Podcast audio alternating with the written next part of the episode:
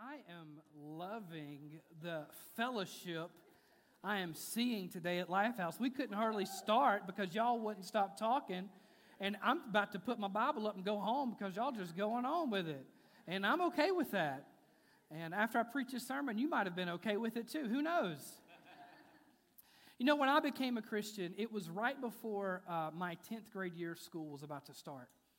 And um, I, I got saved and I immediately became a legalist. Like, what did you, what did you say?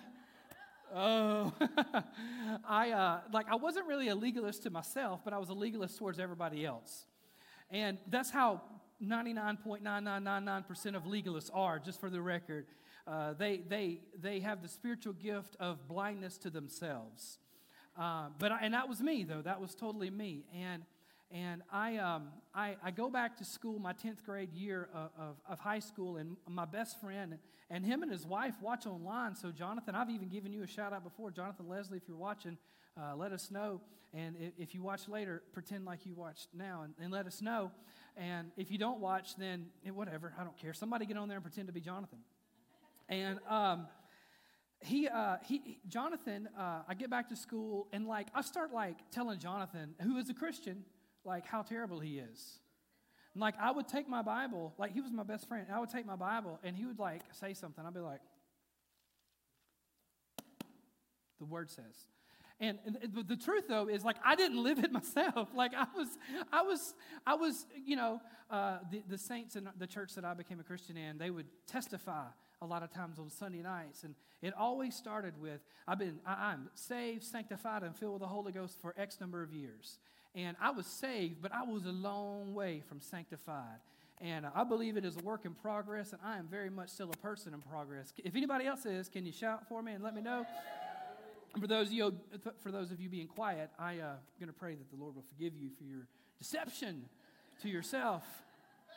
And, um, and, and, and so me and Jonathan would have this conversation about salvation. And he believed that that once you are saved, and you guys will recognize some of this terminology, don't get too carried away with it. He would say, No, once you get saved, you're saved no matter what you do, right? That's what he would say. That's what, that's what he believed in. And I'm not here to talk about any of this theology today, so don't get excited or don't get frustrated because it ain't happening today. If you want that kind of stuff, you need to come to a small group where we can actually have a conversation, okay? Um, and so, and I would be like, no, bro, no, man, you driving down the road and you see an 18 wheeler coming and you say a cuss word and that thing hits you and kills you, you going straight to hell. I don't care how many people you've brought to Christ. I don't care how many times you've read the Bible. You say one bad thing, you do one bad thing, and then you die. You better, you better say hello to Lucifer because that's going to be your buddy. And, and, and, and, and he would be like, no, man, that's not how it works. And I'd be like, well, have you read the, the, the and, and, and we had lots of fun, fun, fun conversations. Jonathan, you'd be glad to know if you're watching, I have been redeemed from my former legalist ways.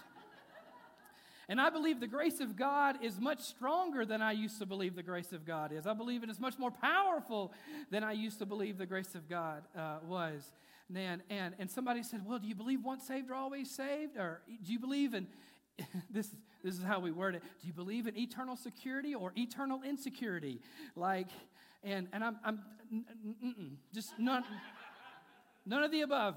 None of the above. I think, I think we try to apply terms and definitions and understandings to, thing in the word, to things in the Word. And what we do is we, we, we try to put God in some sort of a box that we can explain and understand. And I, um, you know, I, I was a Calvinist. If you don't know what that is, you're, you're welcome. Just don't worry about it. I was a Calvinist for about five months in college uh, because I was studying it and and then and then I became an Arminian uh, after that. And and somebody says, "Well, what do you believe now?" And I'm I just I just I just believe in Jesus. We're good.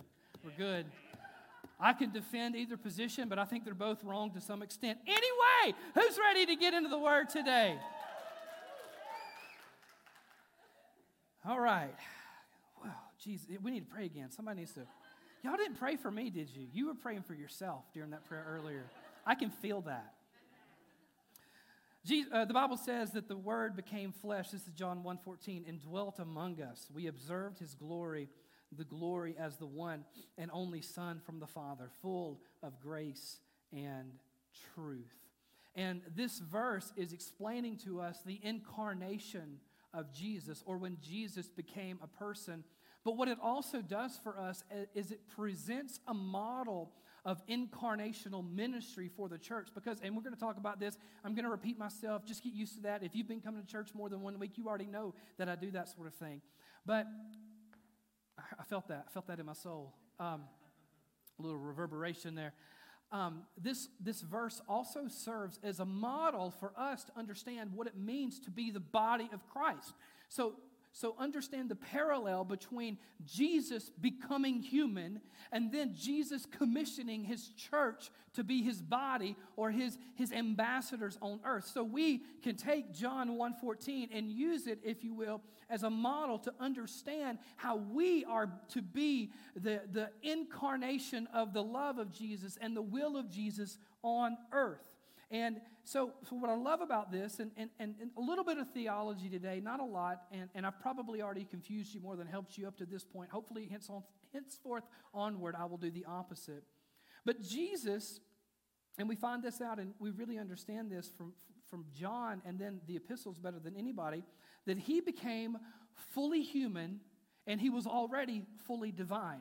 Now, what a lot of people try to do is to, to say that Jesus was a little bit God and a little bit human, but that is completely and totally incorrect. Jesus was, was fully God, and Jesus was at the same time fully human. And what is so cool about the fact that Jesus chose to put on flesh, come to earth, and live as a human among the ones that he created is that he exemplified for us what it looks like for a person, not, not, not the divine Son of God, but for a man, for a human being to live on God, to live, I mean, excuse me, to live on earth fully dependent on God. So when Jesus healed blind eyes, you might think, oh, that's easy for Jesus to do that. He's the Son of God. But what you're missing out on is that Jesus did not heal blind eyes as the Son of God. Jesus healed blind, Jesus healed blinded eyes by being a man who was fully dependent and fully filled with the presence of God, which is available just as much to him as it is to us today. That's, you know, when we talk about being like Christ, it is the Holy Spirit that lives in us that enables us to be like Christ. It's not through a, an act of your will or your effort. It's not, it's not you trying hard enough or you know, trying to practice certain spiritual disciplines enough to become like, that way. It is, it, is, it is a process. And it is, it's, it's a process that however old you are, Pastor Wiseman turned 90 years old here recently. And I, I know from talking to him, he is still in the middle of that process of becoming the man that God made him to be. And then one day, right, one day we will see Jesus face to face. We will see him as he is, and then we will become as we were made to be, completely, totally, and fully. But until that day, I am still a person in process, and I have good news for you. That's okay. That is okay. Jesus came to this world and he lived among us. He moved into the neighborhood, Eugene Peterson would say. And, and, and what's interesting and something that we need to glean from in this moment is the only way you can truly change something is if you become part of that thing that you're trying to change. For the last 100 years, uh, the church tried to do the opposite. It tried to change the world by separating itself from the world and then dictating to the world how the world was doing things wrong and how they could do them better. Now, you might think, oh, that sounds like a good thing. Well, you see, we have been called to live in the world, but we've been called to do so with the understanding that we are not of the world. You see, I can't change the thing if I'm not a part of the thing. I also can't change the thing if I become just like the thing I'm trying to change and allow the thing to change me. I have to go into the situation knowing that I have been placed into this world as a part of the body of Christ, the, the incarnation, incarnational ministry, part of the body of Christ, but I'm not of this world. So I you know, we, we pray it, right? We pray it when we pray the Lord's Prayer that His kingdom would come, that His will would be done on earth as it is in heaven, to make this world look more like heaven. And if you are still breathing today and you name Jesus as your Lord and Savior, and if you don't, I hope you will before you leave this property today, you have one mission in life. You have one purpose in life. Everything else is a detail that helps you fulfill that purpose. And your one purpose in life is to further the reign of the king. You say, Well, I got kids to raise. You raise them with the perspective of, I am raising little humans, right? To be commissioned by the king that I am under the authority of to go out into the world and make a difference in the world. And I know people are today, oh, don't you hate bringing kids into this world today? I love bringing kids into this world today. I don't, I don't have time for that nonsensical garbage of, oh, I just, I'm just so worried about, you know, this world today. I'm telling you, I want the world to be worried about my kids, y'all. I want my kids to go out into this world and make a difference for this world, to be world changers in this world, to point this world to, to, to Jesus who wants to change this world. I need some better amens than that. Y'all, we're not playing patty cake today. We came to have church today. We weren't born again to live in isolation, though. We were born again. This sounds like almost like a bad way to say it, but it's true. We were born again to be an infiltration into this world.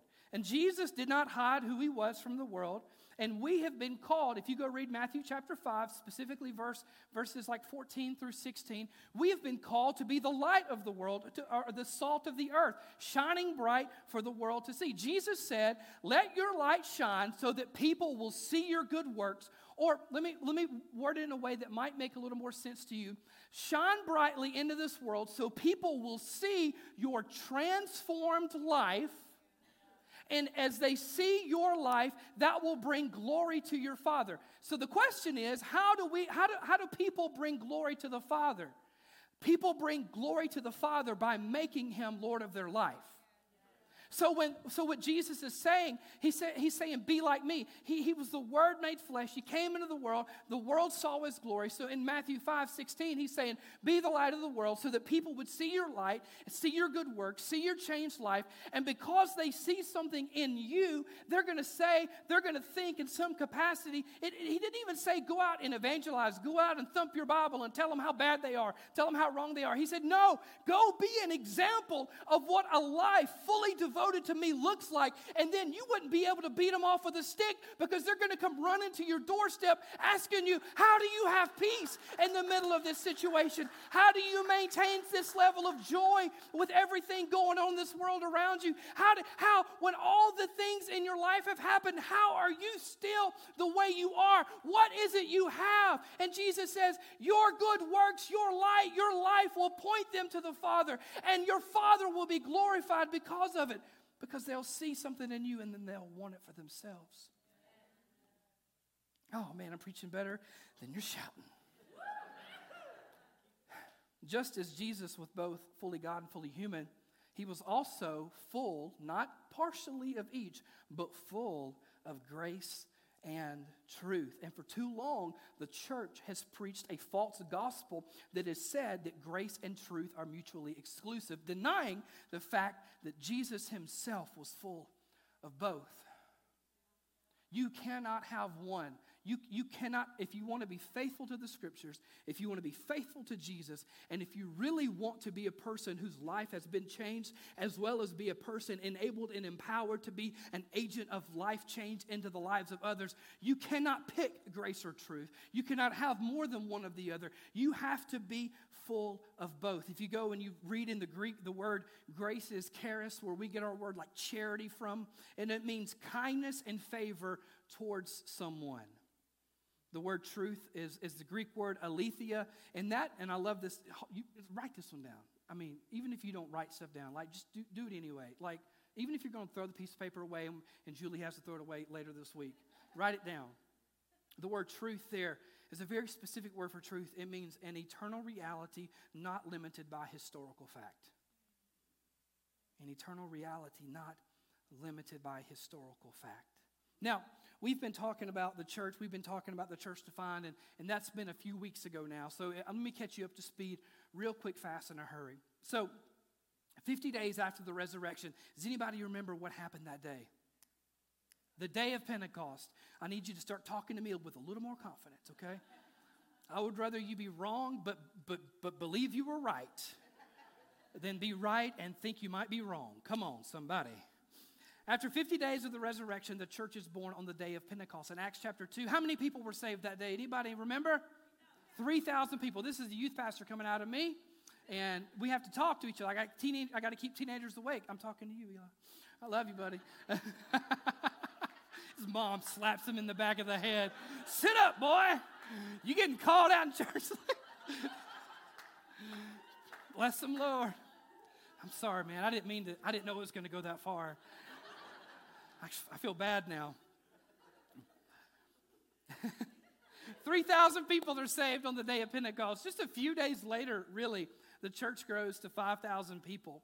And, and, and, the, and, and what's interesting is it, this happens in the middle of a culture of intense persecution towards these Christians. And so you ask, how, how can the church experience such explosive growth in such a short amount of time despite everything being said against it? It is because nobody identified as a Christian, right? Nobody, nobody just wore the t-shirt but didn't live the life and walk the walk and talk the talk. And if you were going to claim to be a believer, you had to be a real believer. And I have some good news but tough news for you to hear. There is no such thing as a true follower of Christ who does not make more followers of Christ.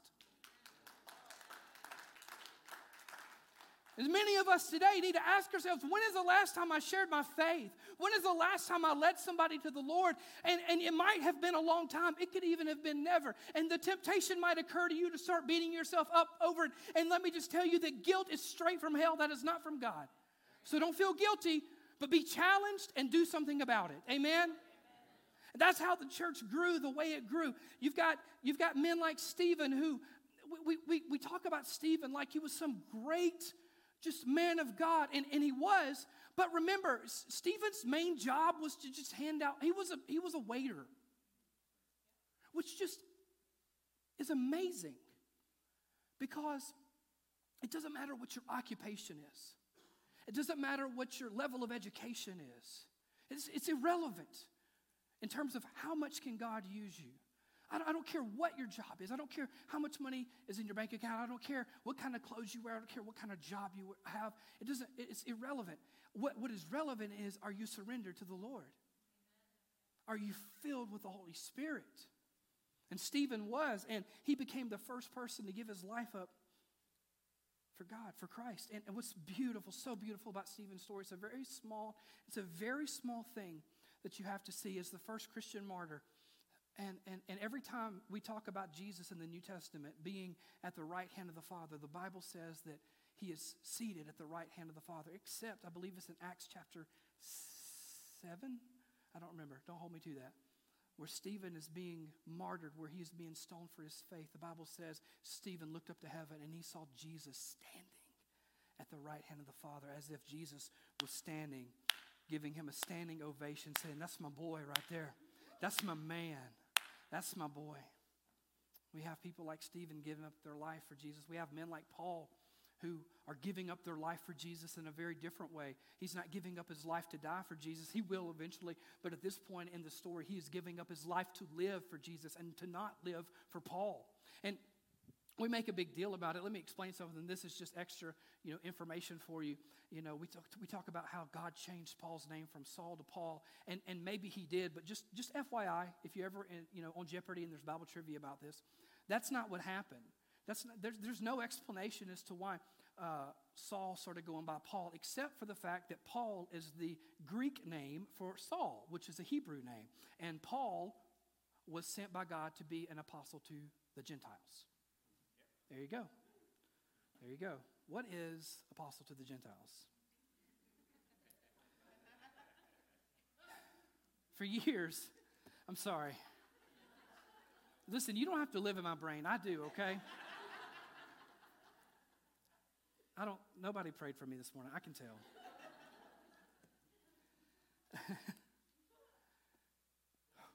Bless them, Lord. Amen.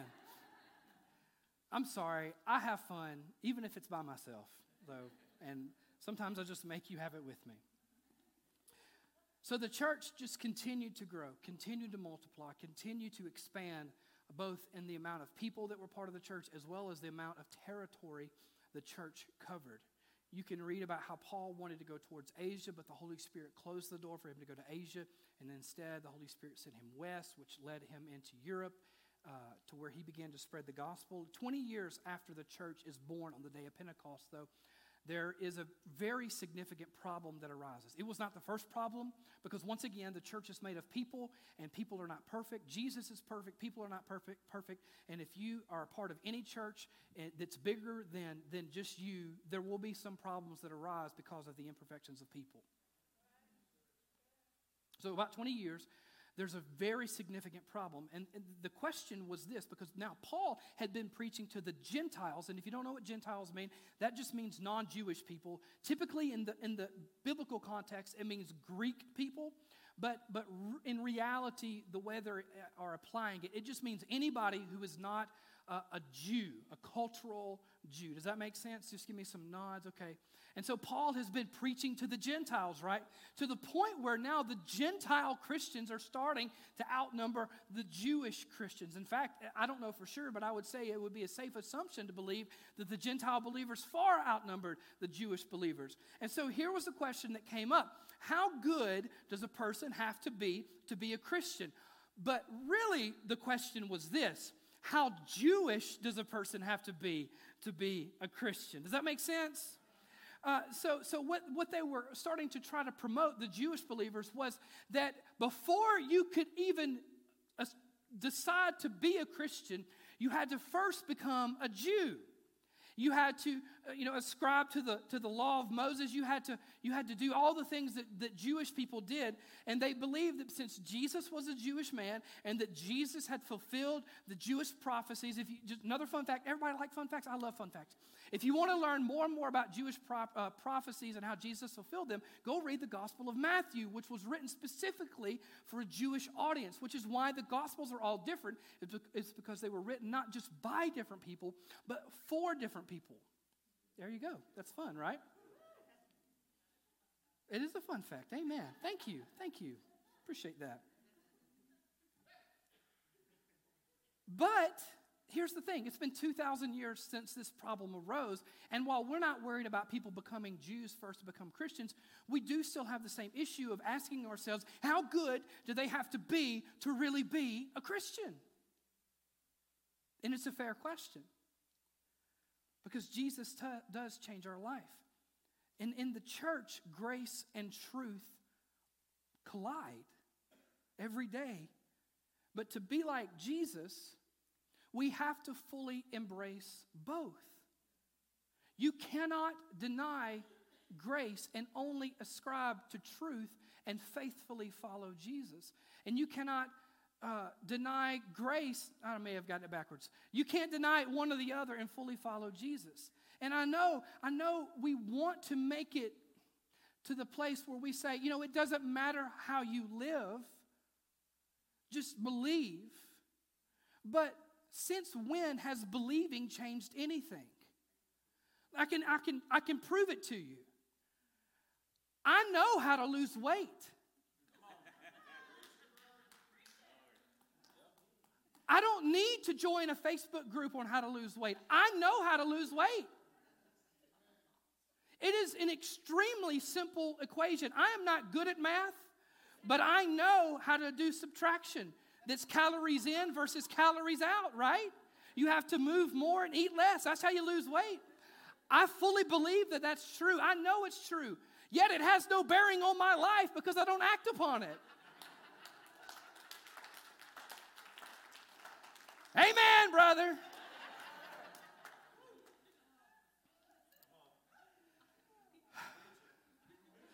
Whew. Feel the Holy Ghost in this place today. Burn those calories. Yeah. Start doing some air squat. Hurt my knee a little bit. You can't have grace without truth. You can't have truth without grace. If you go to, let's just do, go to Acts 15. Take your, take your Bible. And I know some of you are using your phone, and I'd rather you use your phone than anything else, but man, you need a you need a good like you know Bible that like when somebody gets on your nerves, you can slap them with it, you know, and say, "Receive this grace and truth." And I, am going to read a little bit through here. This is a this is such an interesting story, uh, and and and and I I don't know about you, um, and I even talked about this some last week. I I am a I'm a natural born skeptic. I am, I am a very cynical person, and I have to ask the Holy Spirit to help me. I, be, I believe cynicism is, is, uh, is, is the opposite of what God wants for me. I think having a critic, being critical is one thing, being cynical is another. And so I, I, I never take anything at face value. I just, I just don't. I just don't trust, I don't trust anything. Okay? I don't trust people. I mean, I need to stop talking about this. the Lord is helping me in my ways. Okay? Anyway. And so when I read the Bible, it, I, I, I always think, okay, can I believe, can I, can I depend on this to be accurate and truthful and faithful and historically correct? And Acts 15 is one of the chapters in the Bible that I go, that helps me because there is no way in heaven anybody made this up, okay? It is so out there, y'all. It is so like if they wanted more people to become Christians, they would have they would have not written this, okay? Luke would have been like, "No, nah, no, nah, Theophilus, I'm leaving that out, buddy. Don't worry about Acts 15. We ain't and uh, anyway, you know, that's another fun fact. This is what it says in Acts 15. While Paul and Barnabas were at Antioch of Syria, some men from Judea arrived and began to teach the believers. Unless you are circumcised as required by the law of Moses, you cannot be saved. okay, let's see. It is 11:17. I'm going to move quick. Okay. Listen. I don't like this stuff. Does everybody know what circumcision means?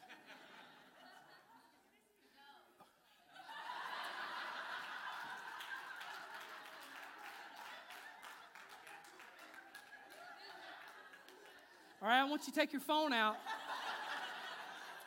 And I want you to go to Google and put on safe search. Not Google Images, just Google, Google. And I want you to look it up and you figure it out for yourself, okay? And I mean, I'm asking, and it's hilarious, and it's so awkward, and God knows I don't want to be the one talking about this. I don't, I don't like saying any of these things from the platform. Now, in personal conversation, I will cut up with the best of them, but this is hard for me. So they begin, to, my mouth's getting so dry now. They begin to teach that unless you are circumcised, you cannot be saved. AJ.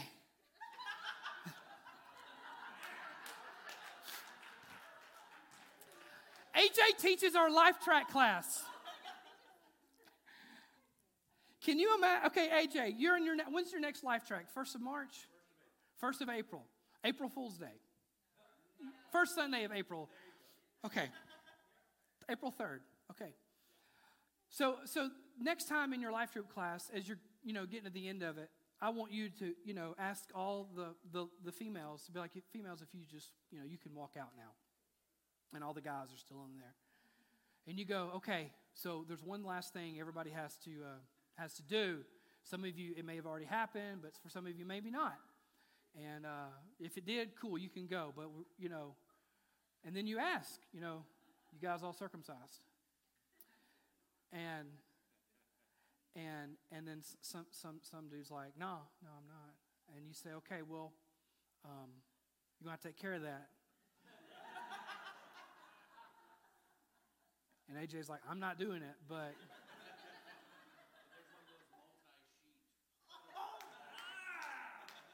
Bro, that's too far. People have just made up their mind to not come back last week because of you. Yeah. I mean, is this not a pretty high standard for church slash heaven membership? Right? I mean, you know, and, and to really understand circumcision, not medically, but biblically, you've got to go back to Abraham. Now, I want you to, I just, just hold on to this for a moment, okay? Like, we read over this stuff and we're like, oh, whatever, whatever. But, like, Abraham is a grown man. He's like an elderly man, too. And God speaks to him and he says that you must circumcise yourself. And you know, his wife Sarah, I was like, what if, what did you do?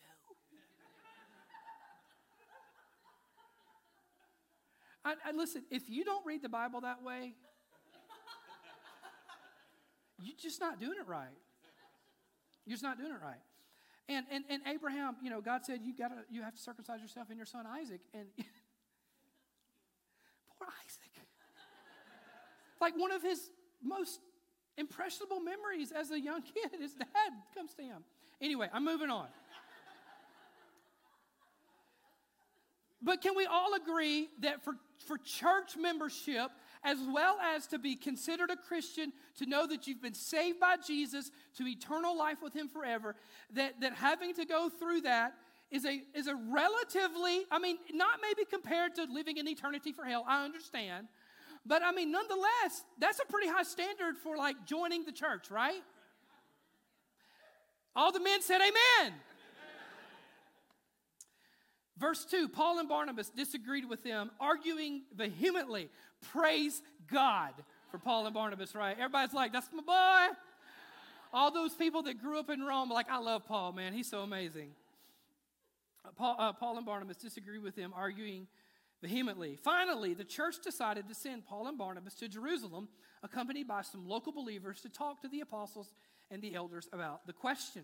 The church sent the delegates to Jerusalem, and they stopped along the way in Phoenicia and Samaria to visit the believers. They told them, much to everyone's joy, that the Gentiles too were being converted. When they arrived in Jerusalem, Barnabas and Paul were welcomed by the whole church, including the apostles and elders. They reported everything God had done through them.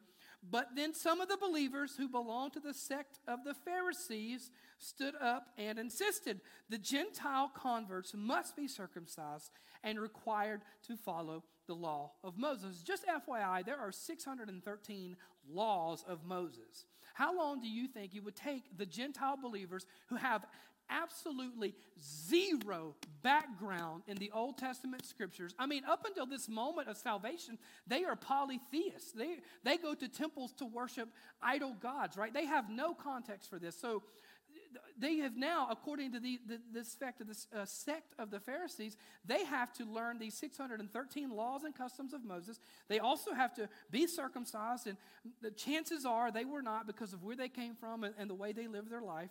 And, and I mean, you have to ask yourself, like, how many of them would either just say, No, I'm good, I'm not doing this? Or how many of them would, would sincerely begin to try, but before they were able to learn the laws and, and to really give themselves to this way of living, they would die? Because, I mean, that's a lot to ask of a person. Amen. Verse 6 So the apostles and the elders, they met together to resolve this issue. At the meeting, after a long discussion, um, Peter stood up stood and addressed them as follows Brothers, you all know that God chose me from among you some time ago to preach to the Gentiles so that they could hear the good news and believe. And, and Peter, Peter's like pulling his like, I'm cool card. Like, because first of all, Paul was the apostle to the Gentiles. And Peter's always like, me first, bro. Um, I got out of the boat. I walked on water. I get to, I'm bragging on me.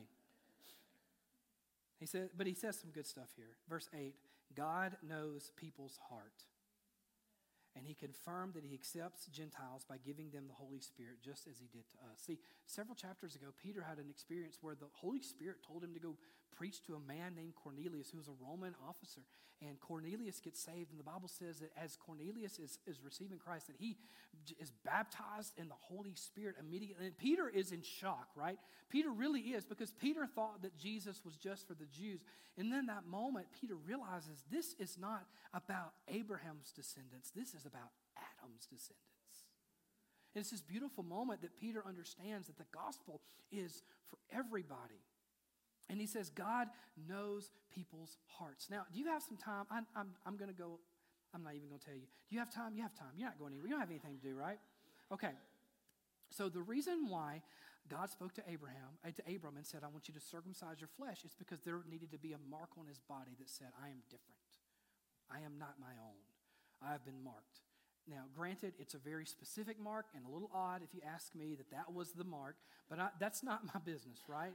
I'm making light of it, but you know I'm, you know I'm right, okay? Um, so in Acts chapter 2, something happens that doesn't get talked about in churches enough. Acts chapter 2, God fulfills a prophecy that he made in the book of Jeremiah, where he said, No longer will, be, will people be marked by their f- flesh that they belong to me. They will be marked on their hearts that they belong to me. And this is the prophecy. This is what it says in Jeremiah 31. But this is the new covenant. Let me ask you a question Who inaugurated the new covenant? Jesus, the covenant of grace and, and not the covenant of law. But this is my but this is the new covenant that I will make with people of Israel after those days, says the Lord. I will put my instructions deep within them, and I will write them on their hearts. I will be their God, and they will be my people. Now, what you may or may not know, I've preached on it before, but you may have not have been here, you may have forgot, maybe you know, is that on the day of Pentecost in Acts chapter 2, that is a feast, right? That is a Jewish festival that Jewish people from all around the area, all around the world really, would come and they would go to the temple and they would offer sacrifices to God and they would celebrate. But you have to ask yourself a question what is the feast? What is the festival of Pentecost signifying? What is it about? Well, let me ask you another question. What happened 50 ish days after the Passover occurred and when the, when the people of Israel were let go out of Egypt and they partook of the Passover meal, right? What happened? Does anybody know? I'm so happy to hear all of your non answers. Moses was on the mountain of God receiving the law written on tablets of stone.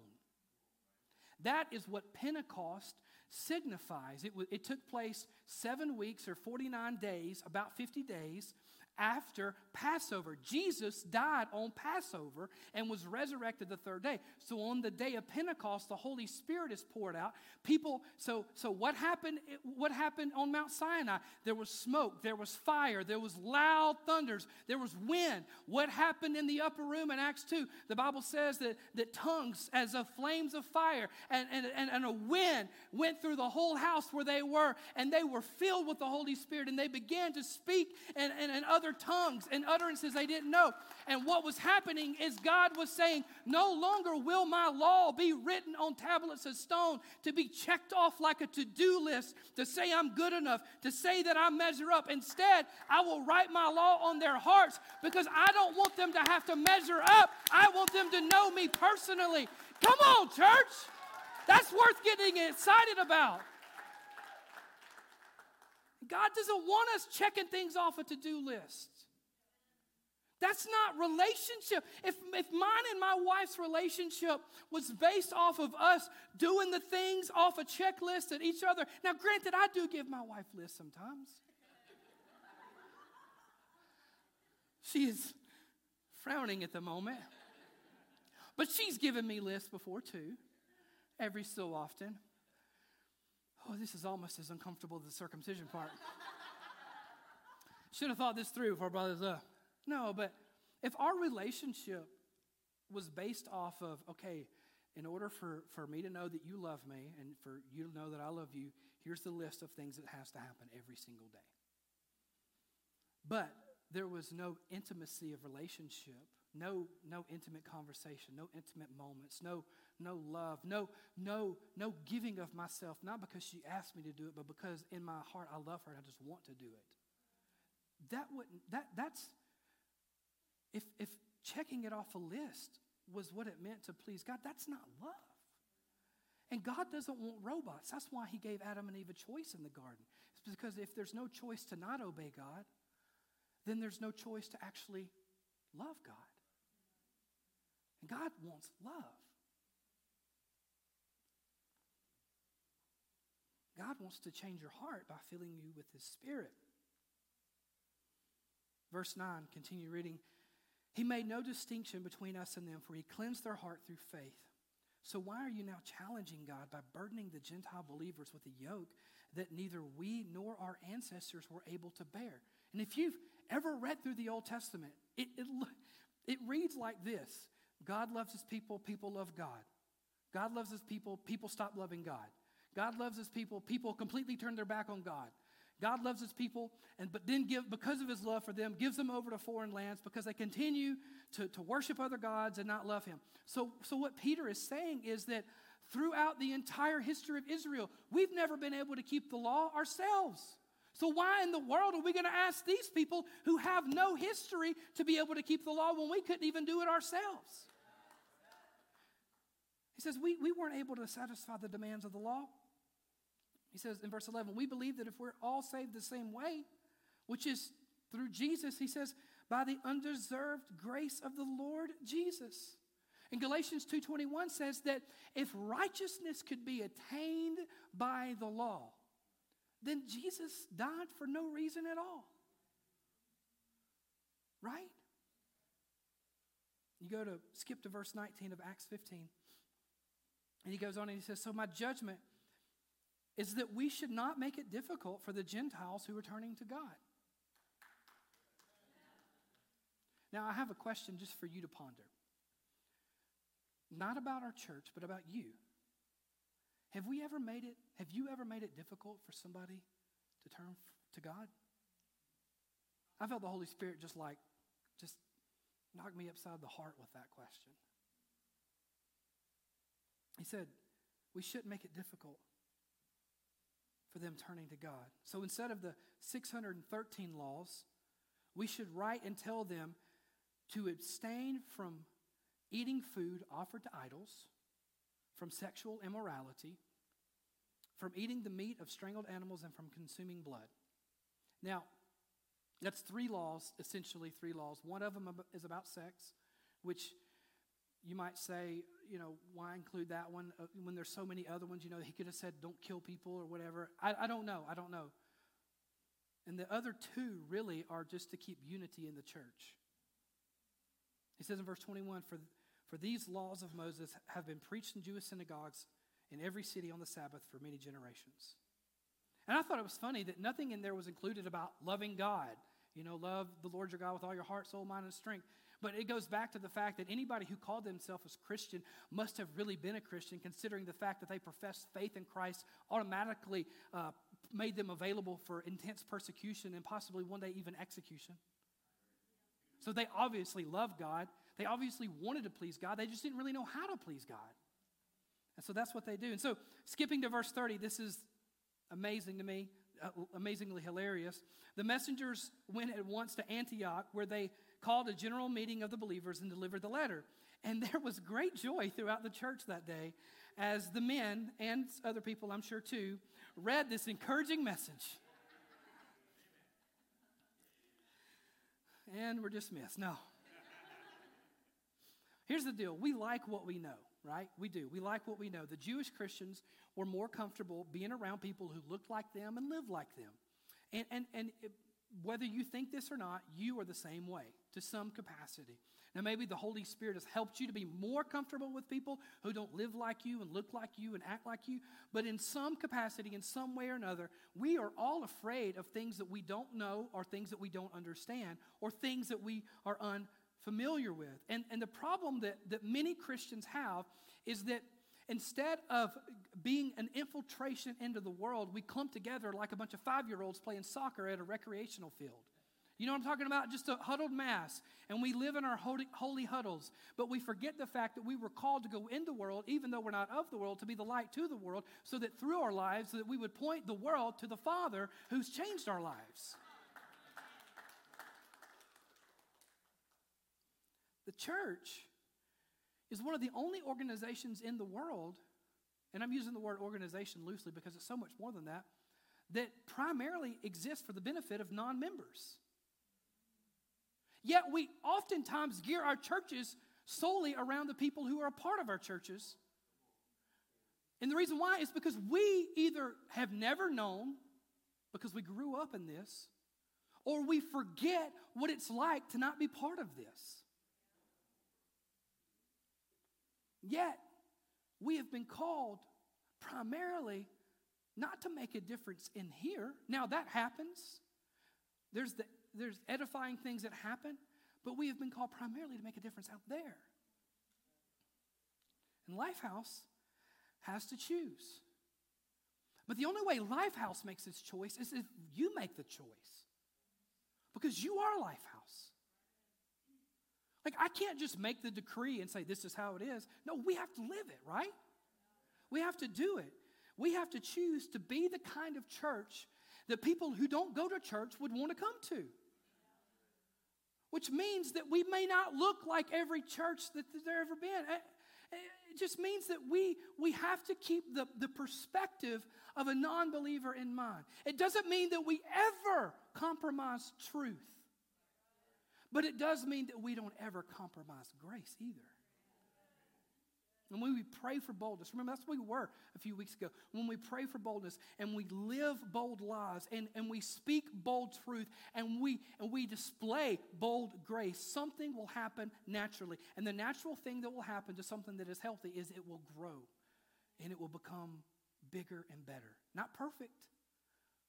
Until Jesus returns and we all see him face to face, the church will not be perfect, but it can and will grow.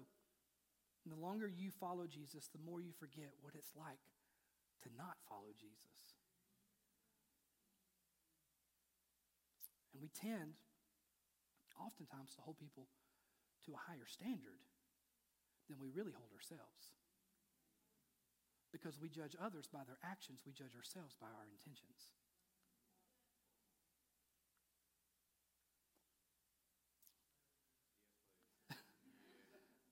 we, we judge, I don't remember. What did I say? we judge others by their actions, we judge ourselves by our intentions.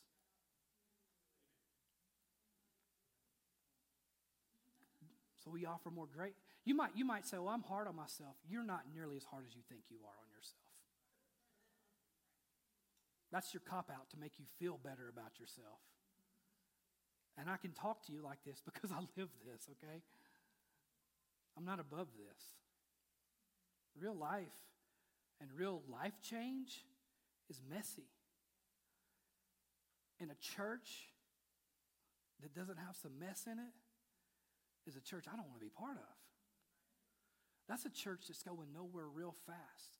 That's a church that, as, as people continue to pass away, will one day be empty and closed, and that property will be sold, and that building will be demolished, and they'll put a Kohl's on it or something, right? That's a church that won't last. We talked about this in our life group for those who are part of our life group on Wednesdays. And if you're not part of a life group, little plug here, go ahead and get part of a life group. We've already started, but that's okay. That's all right. Isn't that okay, guys? Get part of a life group. But God cares infinitely more about our why than he does our what. Because you can do the right thing the wrong way with the wrong motive, and you've still done the wrong thing. And you can even, I, I, believe the grace of God is so expansive. You can do the wrong thing the right way, and God is like, ah, I'll let that go. Let me, like, so for instance, uh, AJ earlier was talking about tithing and he was talking about giving. Listen, um, if you tithe to this church, but you do so with reluctance and you think, man, I hope they're using this money right, and which we are because we have a board and I'm accountable to people and we're all accountable to one another. But if, if you're like, I'm giving, but, you know, man, God, I, I better get something back for this. I need that check in my mailbox. You said you reap what, you what you sow. So I'm, I'm, I'm, I'm, I'm sowing, God, and I, I better get a return. Let me just let me save you some trouble and some money. Just keep it. We don't, first of all, we don't want that garbage money. Like for real, I'm, I'm, I'm, serious. Like, I don't want that. Our church doesn't need that. We want good seed in this ground, not that trash you got.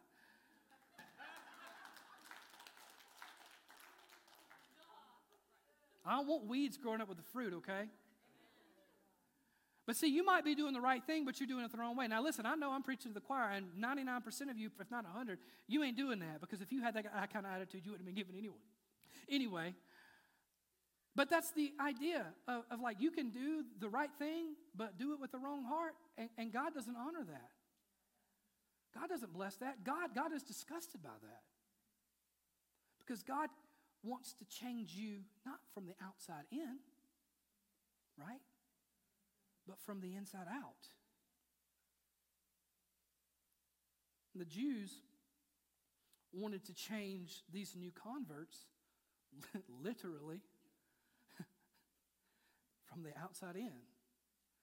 And Peter and Paul were like, no, that's not how that works. We, we, our nation's been trying for 1,600 years. Our, our people, rather, have been trying for however many years to change from the outside in, and it hasn't worked. Why, are we gonna, why do we think it would work now? So here's the solution. Worship team, Don, whoever. Ben, if you want to come on. Julie, get a mic.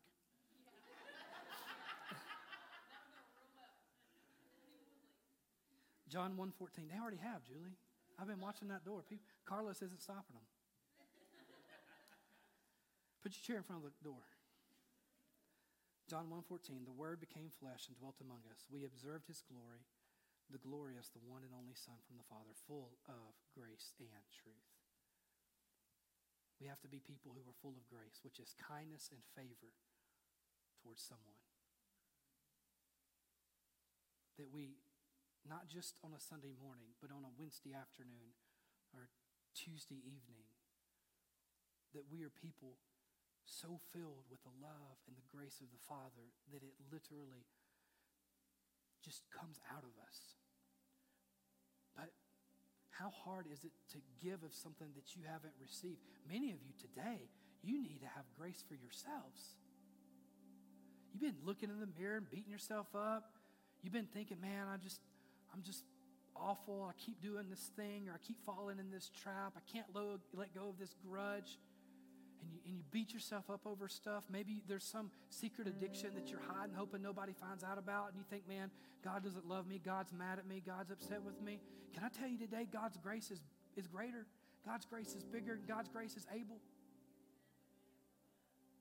We got to be people who are full of grace, but we also have to be people who are full, full of truth. Like the word of so Ephesians 2:10 says that we are that we are God's masterpiece. We are the work of his hands and and that we have been saved to do the works, the good works that he planned for us long ago. And so so I, I want to tell you this, good works do not get you to God. They don't make you saved. They don't they don't they, when you do good things, God's God's not like, "Man, I love Santana so much more now because she's doing good things." No more than when you do bad things is God like, "Man, I don't love Jeff anymore. He's a punk. I don't like him." Sorry, Jeff. You're just over here. I wasn't going to do that to Wendy, though. I love her too much.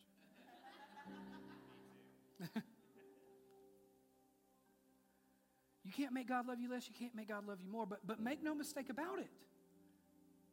Faith without works is dead. Now, a lot of us like to take that verse and we like to make it about our prayer life. And if you want to do that, that's fine. I think it still applies.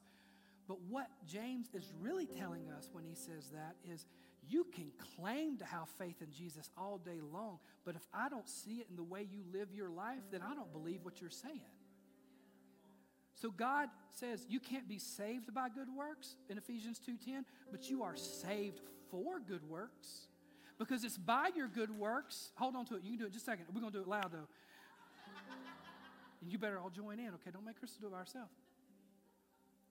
I kind of forgot what I was saying though. We're not saved by our good works, we're saved for good works. And Jesus said, It's by your good works that people will see your life and give glory to my Father in heaven. Now, go ahead, Crystal.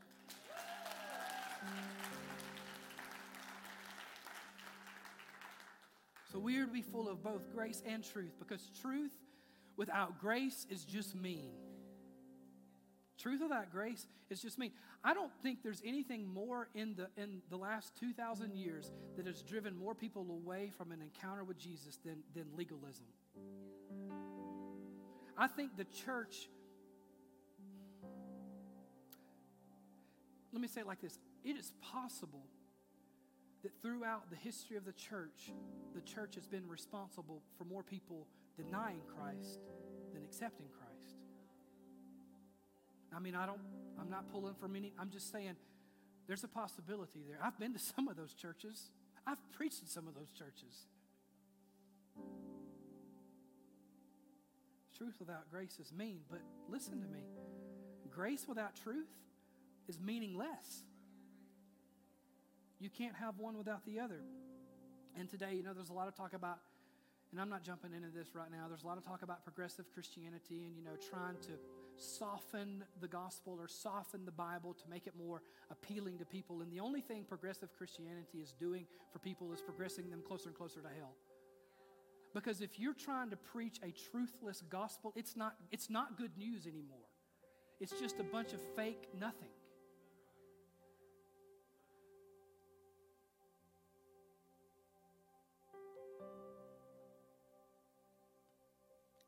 I want to pray. And I want to ask, if you would, if everyone would just take a moment out of respect for others, bow your head and close your eyes. First and foremost, if you're far from Jesus today, either because you've never received him as your Lord and your Savior, or maybe because you have,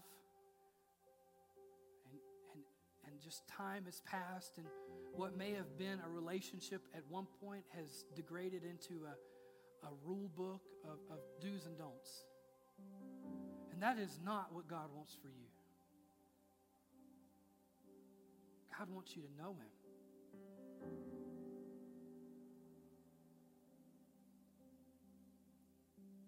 So today, if you're far from the Father,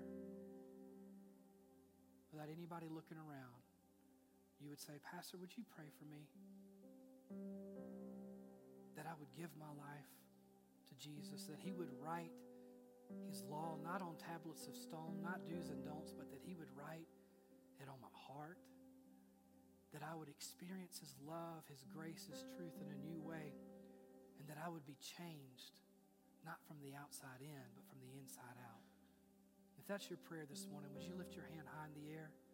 Is there anybody in the room? Anybody at all? I see you, brother. I see you, friend, back there. I see you. Three, three men right now. Is there anybody else? Oh, thank. I see you, buddy. I see you. Mm. Praise God. Praise God. Praise God. Gentlemen, you need to understand that you don't have to be good enough because Jesus has already done that. What he wants from you is not your effort, but your surrender. Not your willpower, but your humility. Not your abilities, but your availability. That's what he wants from you.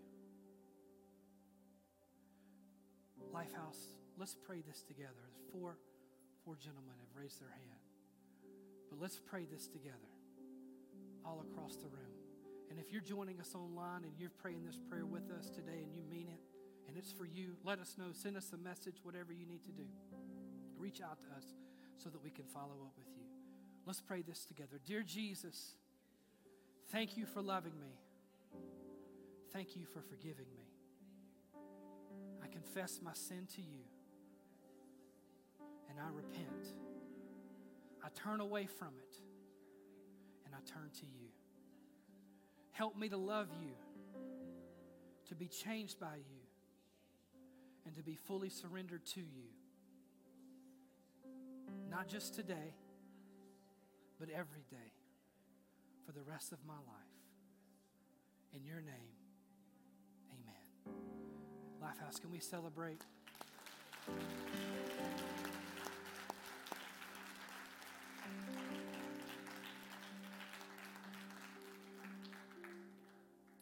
You raised your hand or if you didn't and you needed to and you would like to talk to me, I'll be available after service. You can email me at drew at lifehouse.info. I just want to serve you and, and point you in any direction that you need to go. But I don't want us to leave yet. Keep playing. Sounded like you were kind of done. I heard the ding.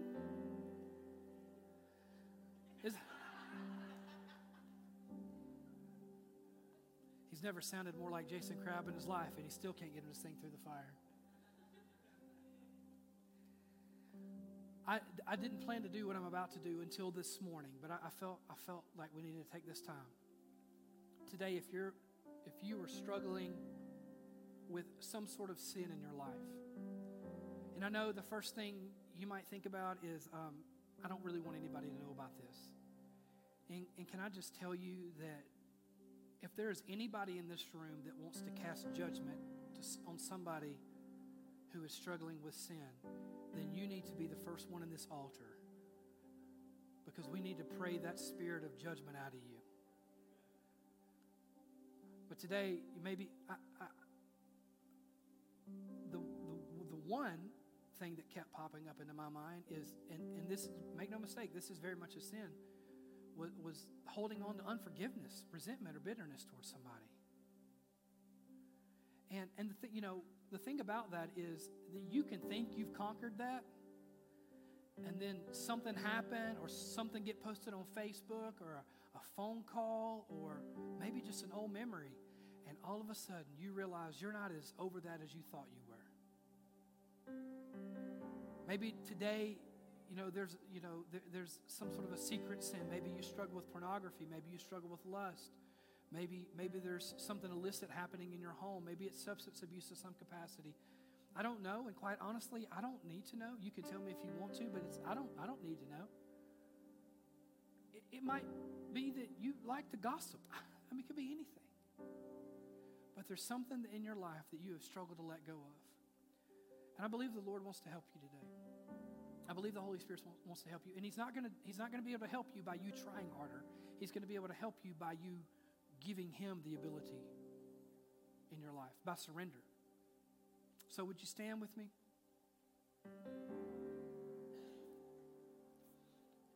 We're just going to take a moment. Monica's going to lead us in the song. But today, if there's any sin in your life that you have struggled to let go of and to move past, there is no shame, there is no condemnation, there is nothing but grace and truth. And, it, and, and also understand that grace doesn't exist just to forgive you from sin, grace exists to empower you to overcome that sin. So, Father, I pray that if there be anybody in this room right now that's in a struggle that they would like to move beyond, that you would give them the courage to step out from where they are, to come to this altar and to receive prayer this morning. We believe on you, we trust in you, and we thank you. In Jesus' name, amen. As Monica leads us, if today you would like prayer, and I'll just say this too if you just want prayer for anything else, if there's something else, but you would say, He didn't say the thing I want prayer for, but listen, I want to pray for you regardless. So, as Monica ministers, if that was for you in any capacity, would you come to this altar so we can pray with you and for you?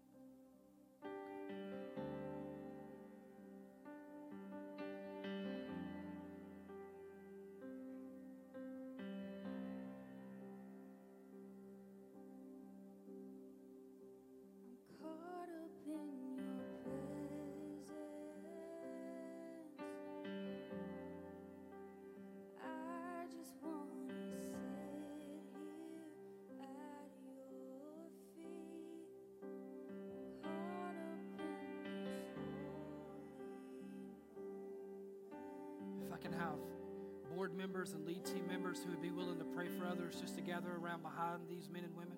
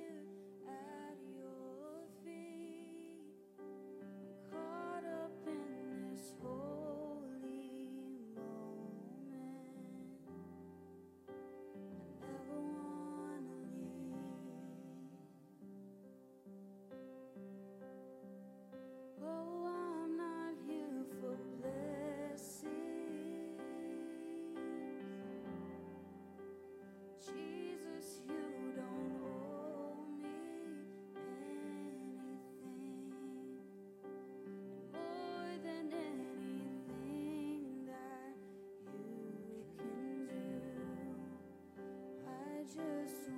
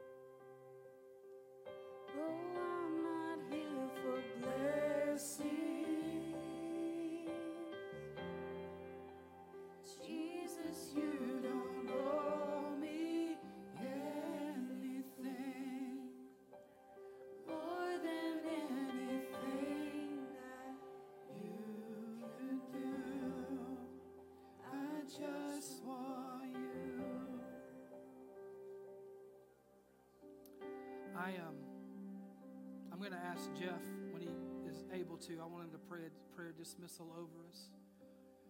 But I, I just want to say before I'm done that, and I said, I believe I said it earlier, kind of in passing, but I want to, I want to make sure that you hear this clearly. Guilt is never from God. The purpose of guilt in your life is for the enemy to convince you that you are not and never will be worthy of his love.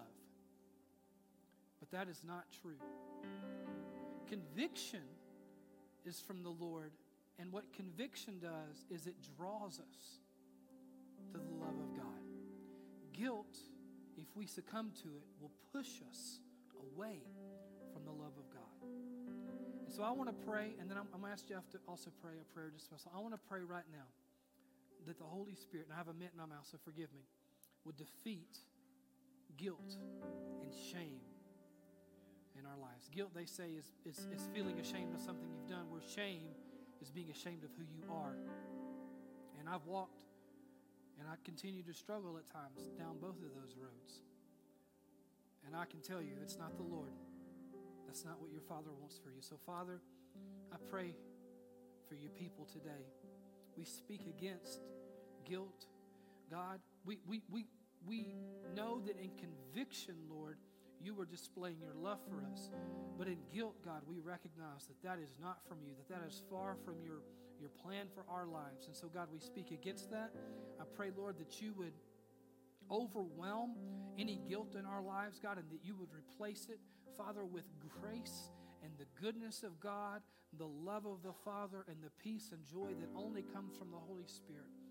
And Lord, where there is shame in this room, and no doubt, God, there is shame in this room, that you would remind that person to the depths of their soul, God, that they were created in your likeness and in your image, they are loved by you.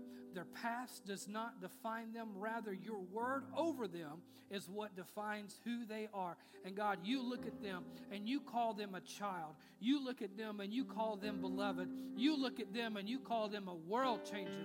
And so, God, we speak that word. We speak against guilt. We speak against shame. God, we speak for grace, truth, conviction, and kindness of the Holy Spirit that draws us to you. And we pray it, Lord, in Jesus' name. Amen. Heavenly Father, I pray that we would be good soil for this seed that you have spoken. And God, I'm here at this altar here too. God, we thank you for grace and truth that can permeate our hearts and our lives. It's something that we can rely upon, something that we can stand on to go about our lives this week.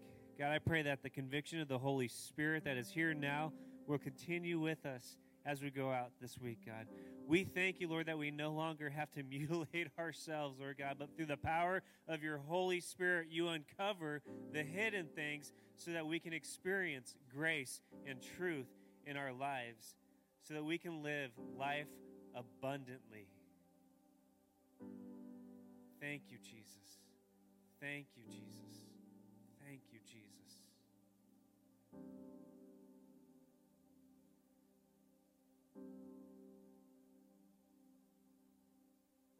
Speak freedom in Jesus' name from every chain that binds us.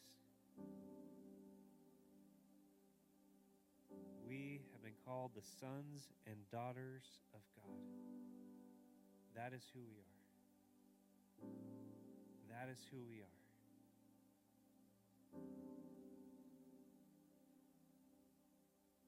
Church, walk in the fullness of Christ this week. May the Lord bless you. May the Lord keep you. And may his face shine upon you, be gracious towards you, and give you peace that surpasses all understanding. In Christ Jesus, we pray. Amen and amen. Go with God.